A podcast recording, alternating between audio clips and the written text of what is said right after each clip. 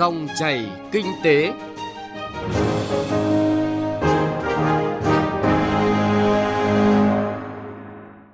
Xin chào quý vị và các bạn. Thưa quý vị và các bạn, dòng chảy kinh tế hôm nay chuyển đến quý vị và các bạn những nội dung chính sau. Nhìn lại những thành tiệu kinh tế đặc biệt trong 5 năm qua là nội dung của tiêu điểm kinh tế hôm nay. Tinh thần khởi nghiệp của doanh nhân biến khát vọng thành hiện thực. Mời quý vị và các bạn nghe câu chuyện này trong chuyên mục Cà phê doanh nhân ở phần sau của dòng chảy kinh tế.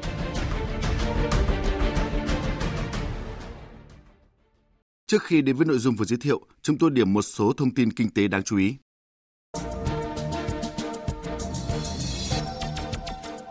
Theo thông tin từ Tổng cục Hải quan, chỉ 15 ngày đầu năm nay, Việt Nam có tới 4 nhóm hàng có kim ngạch xuất khẩu từ 1 tỷ đô la Mỹ trở lên. Nhóm hàng mới đạt lượng xuất khẩu tỷ đô là máy móc thiết bị, dụng cụ phụ tùng. Ba nhóm duy trì kim ngạch tỷ đô là điện thoại và linh kiện, sản phẩm điện tử và linh kiện, dệt may. Trong đó, nhóm hàng điện thoại và linh kiện có kim ngạch xuất khẩu lớn nhất đạt 2,86 tỷ đô la Mỹ, tăng hơn gấp đôi so với cùng kỳ năm ngoái. Thông tin đáng chú ý đối với hàng xuất khẩu nông sản Việt Nam, Bộ Nông nghiệp Thực phẩm và Nông thôn Hàn Quốc mới đây đã thông báo nước này chính thức áp đặt mức thuế 513% đối với gạo nhập khẩu vừa hạn ngạch được chỉ định. Trong khi đó, số lượng trong hạn ngạch là 408.700 tấn chỉ bị áp thuế 5%. Biện pháp này nhằm hạn chế khả năng tiếp cận thị trường đối với các nhà cung cấp nước ngoài. Theo thông tin từ Ban Quản lý Khu Kinh tế tỉnh Quảng Trị, 5 khu kinh tế và khu công nghiệp trên địa bàn đã thu hút được hơn 97.400 tỷ đồng vốn đăng ký đầu tư, với 170 dự án đã được cấp quyết định chủ trương đầu tư. Trong đó có gần 110 dự án đi vào hoạt động, doanh thu từ các dự án đầu tư đạt 4.500 tỷ đồng, tạo việc làm cho 7.000 lao động. Đặc biệt, chính phủ đã đồng ý lựa chọn khu kinh tế thương mại đặc biệt Lao Bảo là một trong 8 khu kinh tế cửa khẩu trọng điểm để tập trung đầu tư phát triển từ nguồn ngân sách nhà nước giai đoạn 2021-2025, tạo thêm động lực cho phát triển của Quảng Trị. Trong giai đoạn 2021-2025, Bộ Kế hoạch và Đầu tư cùng với Cơ quan Phát triển Quốc tế Hoa Kỳ triển khai chương trình hỗ trợ doanh nghiệp chuyển đổi số. Đã có hơn 3.000 doanh nghiệp tiếp cận chương trình này ngay sau khi công bố vào đầu tháng 2 năm ngoái. Đã sàng lọc được khoảng hơn 500 doanh nghiệp có nhu cầu thực tế về chuyển đổi số. Chương trình đang đánh giá mức độ sẵn sàng cho các doanh nghiệp này và triển khai các hoạt động tư vấn chuyên sâu để chuyển đổi số theo nhu cầu của từng doanh nghiệp. Mục tiêu của chương trình là đến năm 2025 có ít nhất 100.000 doanh nghiệp được hỗ trợ kỹ thuật về chuyển đổi số. Có 100 doanh nghiệp chuyển đổi số điển hình thành công để lan tỏa và nhân rộng. Mới đây, Kho bạc Nhà nước đã có công văn số 233 thông báo kế hoạch đấu thầu trái phiếu chính phủ trong quý 1 năm nay với tổng mức phát hành là 100.000 tỷ đồng, tăng hơn 40.000 tỷ đồng so với cùng kỳ năm ngoái. Kế hoạch đã đưa ra khối lượng phát hành cụ thể cho các kỳ hạn trái phiếu chính phủ, nhưng trong quá trình thực hiện, kho bạc nhà nước cũng có thể điều chỉnh khối lượng phát hành của các kỳ hạn để phù hợp với tình hình thị trường và nhu cầu sử dụng vốn của ngân sách nhà nước.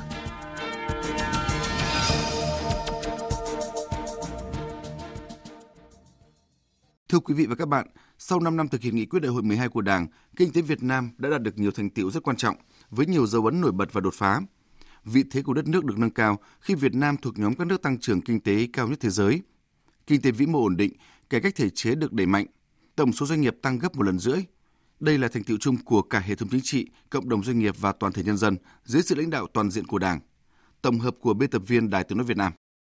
Năm 2020 đã đi qua và khép lại nhiệm kỳ 5 năm 2016-2020 của Đại hội đại biểu toàn quốc lần thứ 12 của Đảng – có thể khẳng định trong suốt 35 năm đổi mới nền kinh tế vừa qua, chưa có khi nào đất nước phải đối mặt với nhiều khó khăn, thách thức và nhiều yếu tố bất định như nhiệm kỳ này. Nhưng lửa thử vàng, gian nan thử sức, dưới sự lãnh đạo của Đảng, sự chỉ đạo, quản lý điều hành của chính phủ, sau 5 năm thực hiện nghị quyết Đại hội Đảng, Việt Nam đã đạt được những kết quả, những thành tích đặc biệt liên tiếp trong 4 năm từ 2016 đến 2019, Việt Nam đứng trong nhóm 10 nước tăng trưởng cao nhất thế giới và là một trong 16 nền kinh tế mới nổi thành công nhất. Đặc biệt, trong năm 2020 vừa qua, trong khi phần lớn các nước có mức tăng trưởng âm hoặc đi vào trạng thái suy thoái do tác động của dịch COVID-19, nhưng kinh tế của Việt Nam vẫn tăng trưởng dương 2,91%, góp phần làm cho GDP trong 5 năm qua tăng trung bình 5,9% một năm, thuộc nhóm nước có tốc độ tăng trưởng cao nhất trong khu vực và trên thế giới. Bộ trưởng Bộ Tài chính Đinh Tiến Dũng nhìn nhận. 4 năm qua thực hiện cái nghị quyết đại hội 12 của Đảng năm 16, 17, 18, 19 cứ năm sau là được tốt hơn năm trước trên tất cả các lĩnh vực kinh tế, xã hội, quốc phòng, an ninh và đặc biệt là tài chính ngân sách. Nhưng mà năm 2020 cả thế giới vấp phải một vấn đề rất là lớn đó là vấn đề Covid. Và trước cái tình hình đó cùng với sự lãnh đạo chỉ đạo toàn diện của Đảng, của Chính phủ, giám sát của Quốc hội rồi các ngành các cấp vào cuộc giải quyết khó khăn cho người dân và doanh nghiệp. Chúng ta đã tăng trưởng kinh tế 2,91% là một trong ít ỏi các quốc gia mà có tăng trưởng kinh tế dương mà đạt cái, cái tốc độ khá cao. Cái thứ hai là kinh tế vĩ mô của chúng ta là hoàn toàn ổn định và chúng ta đảm bảo được các cân đối lớn của nền kinh tế. Trong đó cân đối lớn nhất chúng tôi cho quan trọng nhất mà ảnh hưởng tác động lớn nhất đến cái ổn định kinh tế vĩ mô, ảnh hưởng lớn nhất đến cái đánh giá tiết kiệm quốc gia của Việt Nam chính là cái cán cân ổn định về cân đối ngân sách. Bộ chi thì kiểm soát chặt, nợ công cũng được kiểm soát cho nên là bộ chi và nợ công không tăng đáng kể. Thì đấy là những cái thành quả rất quan trọng. Trong 5 năm qua, toàn Đảng, toàn dân, toàn quân ta đã cùng nhau tạo ra hơn 1.200 tỷ đô la giá trị GDP. Trong 5 năm, nền kinh tế nước ta đã tạo ra được hơn 8 triệu việc làm mới cho người dân, thu nhập trung bình của người dân tăng gần 145%. Quy mô nền kinh tế cũng tăng 1,4 lần so với đầu nhiệm kỳ, trở thành nền kinh tế có quy mô lớn thứ tư trong khu vực ASEAN. Kim ngạch xuất khẩu tăng từ 176 tỷ đô la năm 2016 lên hơn 280 tỷ đô la năm 2020, với tốc độ tăng trưởng xuất khẩu giai đoạn 2016-2020 đạt trung bình khoảng 11,7% một năm, cao hơn mục tiêu 10% đề ra tại văn kiện Đại hội 12 của Đảng. Bộ trưởng Bộ Công Thương Trần Tuấn Anh đánh giá. Vào năm 2016, chúng ta chỉ có khoảng cỡ 23, 25 cái sản phẩm có cái kim ngạch xuất khẩu trên 1 tỷ đô la một năm. Đến thời điểm này chúng ta đã có 31 sản phẩm có cái quy mô xuất khẩu trên 1 tỷ đô la.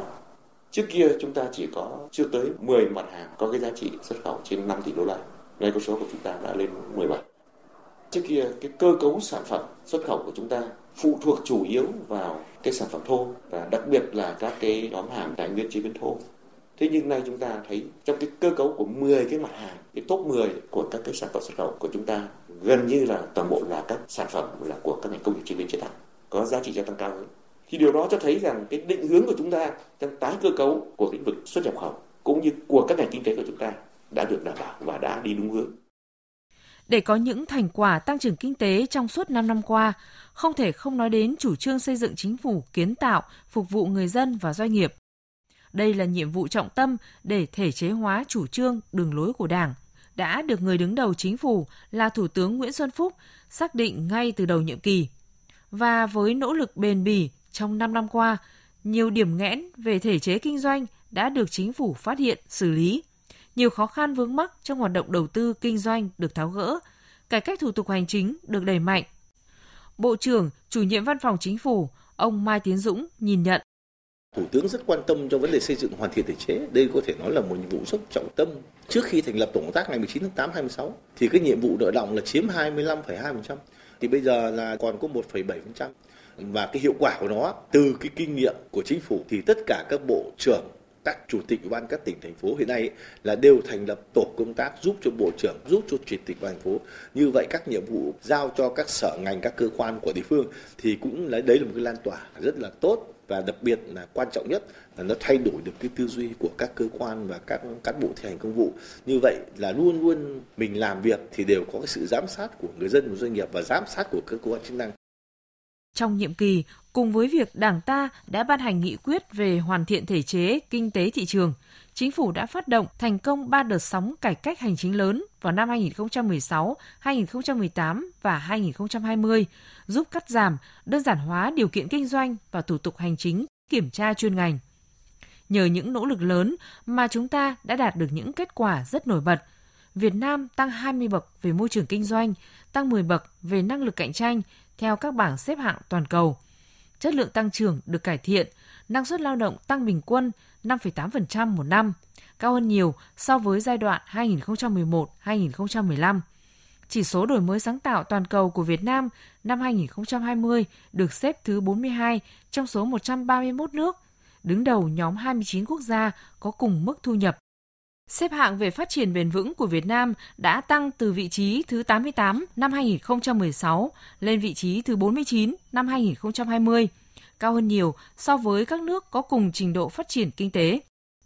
Như vậy, trong nhiệm kỳ 2016-2020, kinh tế Việt Nam đã tạo nhiều dấu ấn nổi bật và tô đậm thành tựu của 35 năm đổi mới với những bước tiến ấn tượng. Những kết quả, thành tựu rất đáng trân trọng, tự hào ấy là sự nỗ lực của cả hệ thống chính trị, của toàn đảng, toàn dân và sự hòa quyện của ý đảng và lòng dân. Những kết quả có tính bứt phá này càng có ý nghĩa đặc biệt quan trọng để kinh tế Việt Nam bước vào nhiệm kỳ mới 2021-2025 với những thành công mới và xa hơn là thực hiện chiến lược 2021-2030 hướng tới sự phát triển nhanh, mạnh và bền vững.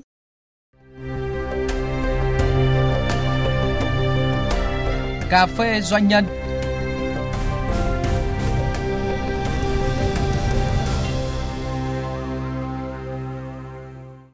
Thưa quý vị và các bạn,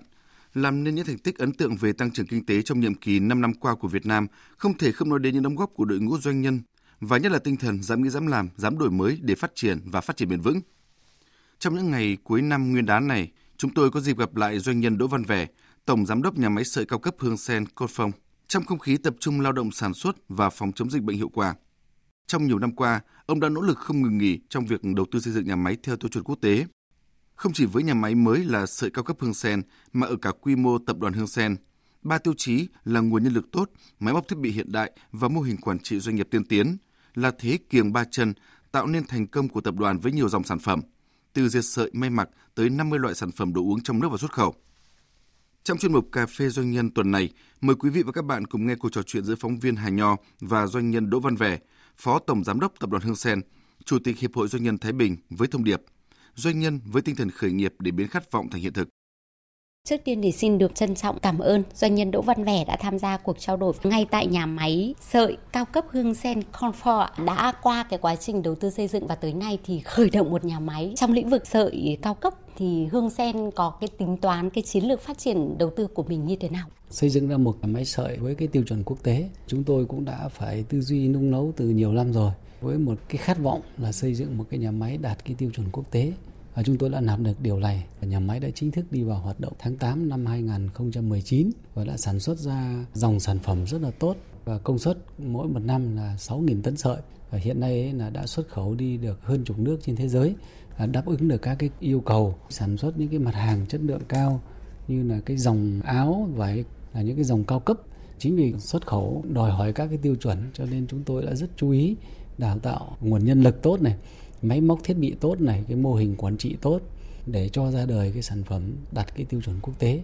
Và nhà máy cũng đã được tổ chức thế giới và cái hãng sản xuất Ritter là rất nổi tiếng của thế giới, đã trao một cái chứng chỉ tiêu chuẩn quốc tế tại hội trợ Barcelona, Tây Ban Nha để khẳng định đây là một cái nhà máy đạt cái tiêu chuẩn tiên tiến, hiện đại, tự động hóa, phù hợp với cuộc cách mạng công nghiệp lần thứ tư. Chúng tôi cũng cảm thấy một cái niềm rất là tự hào trên cái mảnh đất Thái Bình mà lại có một cái nhà máy đạt cái tiêu chuẩn quốc tế. Hiện nay thì nhà máy đi vào hoạt động rất là tốt, mặc dù ra đời trong một cái điều kiện khó khăn kép chiến tranh thương mại Mỹ Trung, đại dịch Covid-19 nhưng tất cả những khó khăn ấy cũng đều vượt qua và đến bây giờ cái nhu cầu của thị trường đòi hỏi nhiều hơn nhưng mà sản lượng của nhà máy thì có hạn cho nên là sau cái lần này chắc chúng tôi lại phải tính đến là phải mở rộng công suất tăng cái sản lượng mới đáp ứng được cái yêu cầu của thị trường. Thưa doanh nhân Đỗ Văn Vẻ, có thể nói là cái việc mà tạo lập đầu tư xây dựng một nhà máy sợi cao cấp hương sen từ những cái ý tưởng và cái sự chung sức đồng lòng như thế nào của những người hương sen. Tập đoàn Hương Sen thì ờ, có một uh, truyền thống cái tinh thần uh, mãi mãi khởi nghiệp. Cho nên uh, tiền thân của tập đoàn này thì đi từ ngành dệt ngành sợi thế và sau đó phát triển rất là thành công từ ngành dệt ngành sợi thì lại quay sang ngành đồ uống Thế và khi mà ngành đồ uống cũng đã thành công với 50 loại sản phẩm đồ uống trong đó bia, rượu, các loại nước giải khát thì à, chúng tôi thấy rằng là cái nghề truyền thống, cái lĩnh vực sản xuất truyền thống của mình mà lúc còn nhỏ và kế tục cái sự nghiệp cha ông để lại. Cho nên chúng tôi mới nghĩ rằng là dù là làm trong các ngành khác cũng đã thành công nhưng rất chú ý đến cái việc hiện đại hóa cái ngành truyền thống, đó là cái ngành sợi, ngành dệt mà chúng tôi đã bắt đầu từ những cái sản phẩm này. Chính vì vậy nên là chúng tôi ấp ủ từ nhiều năm và tiếp tục là hiện đại hóa cái ngành sợi.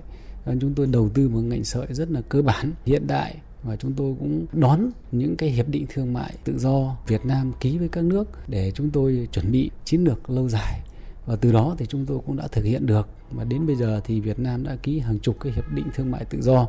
Trong đó cái hiệp định với Liên minh châu Âu tới 500 triệu dân chiếm tới mấy chục phần trăm GDP của toàn cầu. Việt Nam à, sau khi ký hiệp định này thì có tới 86,5% cái dòng sản phẩm đã được đưa về thuế biểu bằng không. Thì đây là một cái lợi thế mà chúng tôi có thể xuất sang được cái thị trường châu Âu thứ hai nữa, khi mà chúng tôi tiếp cận được với thị trường châu Âu thì coi đó chúng tôi là sản phẩm cũng đã đi được ra thế giới. Vì thị trường châu Âu là rất khó tính, đòi hỏi chất lượng cao và sản phẩm của mình đã đưa được vào đó, có nghĩa là gì? Sản phẩm của mình đã vươn được ra toàn cầu, tận dụng được cái lợi thế về biểu thuế bằng không phần trăm thì là một cái cơ hội rất là lớn. Chúng tôi có thể có cái lợi thế trong cái việc xuất khẩu sản phẩm. Bên cạnh đó thì lại tiếp cận được công nghệ khoa học kỹ thuật từ châu Âu, rồi khoa học quản lý từ châu Âu thì có thể nói một cái cơ hội rất lớn đó là chưa kể những cái chúng ta có thể hợp tác với cái thương hiệu lớn từ châu Âu. Để tạo lập một nhà máy, một cái thương hiệu, một cái sản phẩm vừa mang tính chất truyền thống lại vừa mang tính chất hiện đại, phát huy cái nguồn nội lực của các cái doanh nghiệp Việt như thế nào? Đây là một cái thời cơ rất là lớn, chính vì vậy cho nên chúng tôi đầu tư cái nhà máy này là chúng tôi đã tính đến các yếu tố chiến lược lâu dài và bền vững và chúng tôi cũng đã thành công. Khi mà ra đời cái nhà máy này đi vào hoạt động thì đã có ngay cái kết quả là mình đã ký hợp tác được với các cái nước trên thế giới. Chúng tôi cũng không dừng ở đây mà chúng tôi sẽ tiếp tục mở rộng hơn nữa cái nhà máy để có thể là tiếp tục sản xuất và làm hiện đại hóa các cái ngành sản phẩm trong đó có ngành sợi, ngành dệt và ngành may, thế rồi ngành đồ uống và không những là chúng tôi xây dựng thiết bị tiên tiến hiện đại và chúng tôi rất chú ý đào tạo chất lượng của nguồn nhân lực Nói đến hương sen thì mọi người nhớ ngày đến bia Đại Việt đến rất nhiều những cái sản phẩm khác thì 5 năm tới đây để định vị tập đoàn Hương Sen thì sẽ là những cái sản phẩm thương hiệu gì ạ? Hiện nay thì có 50 cái dòng sản phẩm nhưng mà chúng tôi vẫn tiếp tục nghiên cứu đưa ra những cái dòng sản phẩm tốt nữa và chúng tôi cũng đã xác định một cái yếu tố cạnh tranh, một cái áp lực cạnh tranh rất là lớn khi mà chúng ta hội nhập. Mình muốn vươn lên được thì liên tục phải cải tiến về chất lượng, về mẫu mã, về cái giá cả cũng như về chiến lược phân phối, chiến lược thị trường. Chúng tôi dự kiến trong cái thời gian tới tiếp tục đưa ra nhiều những sản phẩm trong công nghệ đồ uống và cũng nhiều sản phẩm trong công nghệ về ngành sợi, ngành dệt và cũng nhiều à, sản phẩm trong lĩnh vực công nghệ về bao bì tôi chỉ nói đơn giản ví dụ chỉ ngành bao bì thôi. Trước đây chúng tôi làm các cái dòng bao bì là bằng nhựa thì đến bây giờ chúng tôi cải tiến chủ yếu là bằng giấy. Nó dễ tan không ảnh hưởng gì nó không độc hại gì. À, hay là ngành đồ uống vậy cái dòng sản phẩm mà có thể đóng ngay bằng giấy bằng hộp hoặc là bằng đồ thủy tinh nó không bị ảnh hưởng gì. Tới tất cả những cái đó thì vừa là sản phẩm mới chất lượng tốt nhưng mà phải đảm bảo thân thiện với môi trường. Tập đoàn Hương Sen ạ, để có thể phát triển bền vững tới ngày hôm nay với một cái đội ngũ nguồn nhân lực lực lượng lao động rất là lớn như vậy thì quan tâm chăm lo đời sống và cái bảo hiểm cho người lao động thì được tính toán như thế nào? Tập đoàn Hương Sen thì đặc biệt chú ý đến xây dựng một cái văn hóa doanh nghiệp gắn kết à, người sử dụng lao động với người lao động cho nên từ bao năm nay thì tập đoàn Hương Sen có một cái đội ngũ rất là hùng hậu về lãnh đạo nhưng đồng thời một đội ngũ cán bộ công nhân viên rất là tâm huyết gắn bó có những gia đình tới hai, ba thế hệ, họ vẫn làm ở đây. Thế mà để mà có một cái môi trường thân thiện và làm việc tốt, gắn kết từ nhiều đời như vậy thì tập đoàn Hương Sen rất chú ý đến xây dựng văn hóa doanh nghiệp và rất chú ý đến quan tâm đời sống cho người lao động. Cụ thể là về chế độ lương, về chế độ thưởng về chế độ tham quan nghỉ mát và đặc biệt là cái chế độ bảo hiểm. Tất cả các yếu tố và có các cái tổ chức đảng, công đoàn, phụ nữ, đoàn thanh niên tạo lên một cái không khí môi trường lúc nào cũng rất là vui vẻ và khí thế. Làm việc đoàn kết tốt mà nhất là trong lĩnh vực sản xuất an toàn vệ sinh thực phẩm. Và thông qua cái việc đó để thể hiện một tầm nhìn cũng như là một cái sự quan tâm đặc biệt của người sử dụng lao động. Chúng tôi tin tưởng là tất cả những cái bước đi của chúng tôi trong cái chiến lược lâu dài, nhất là bây giờ thì không phải là chỉ có phát triển đơn thuần một vài lĩnh vực mà chúng tôi đa dạng lĩnh vực và chúng tôi có rất nhiều những công ty thành viên có nhiều nhà máy sản xuất nhiều các cái lĩnh vực cho nên chúng tôi kết nối lại chuẩn bị những cái hành trang để chúng tôi có thể vươn ra biển lớn và chúng tôi đã vươn ra biển lớn và sẽ tiếp tục thành công trên cái con đường của mình đó là cái mục tiêu xuyên suốt của tập đoàn Hưng Sen. Vâng ạ, xin trân trọng cảm ơn ông ạ. Quý vị và các bạn vừa nghe cuộc trò chuyện giữa phóng viên Hà Nho với doanh nhân Đỗ Văn Vẻ, Phó Tổng Giám đốc Tập đoàn Hương Sen, Chủ tịch Hiệp hội Doanh nhân Thái Bình với thông điệp Doanh nhân với tinh thần khởi nghiệp để biến khát vọng thành hiện thực. Nội dung này đã kết thúc chương trình Dòng chảy kinh tế hôm nay. Chương trình do biên tập viên Trung Hiếu biên soạn và thực hiện. Xin chào và hẹn gặp lại quý vị và các bạn trong các chương trình sau.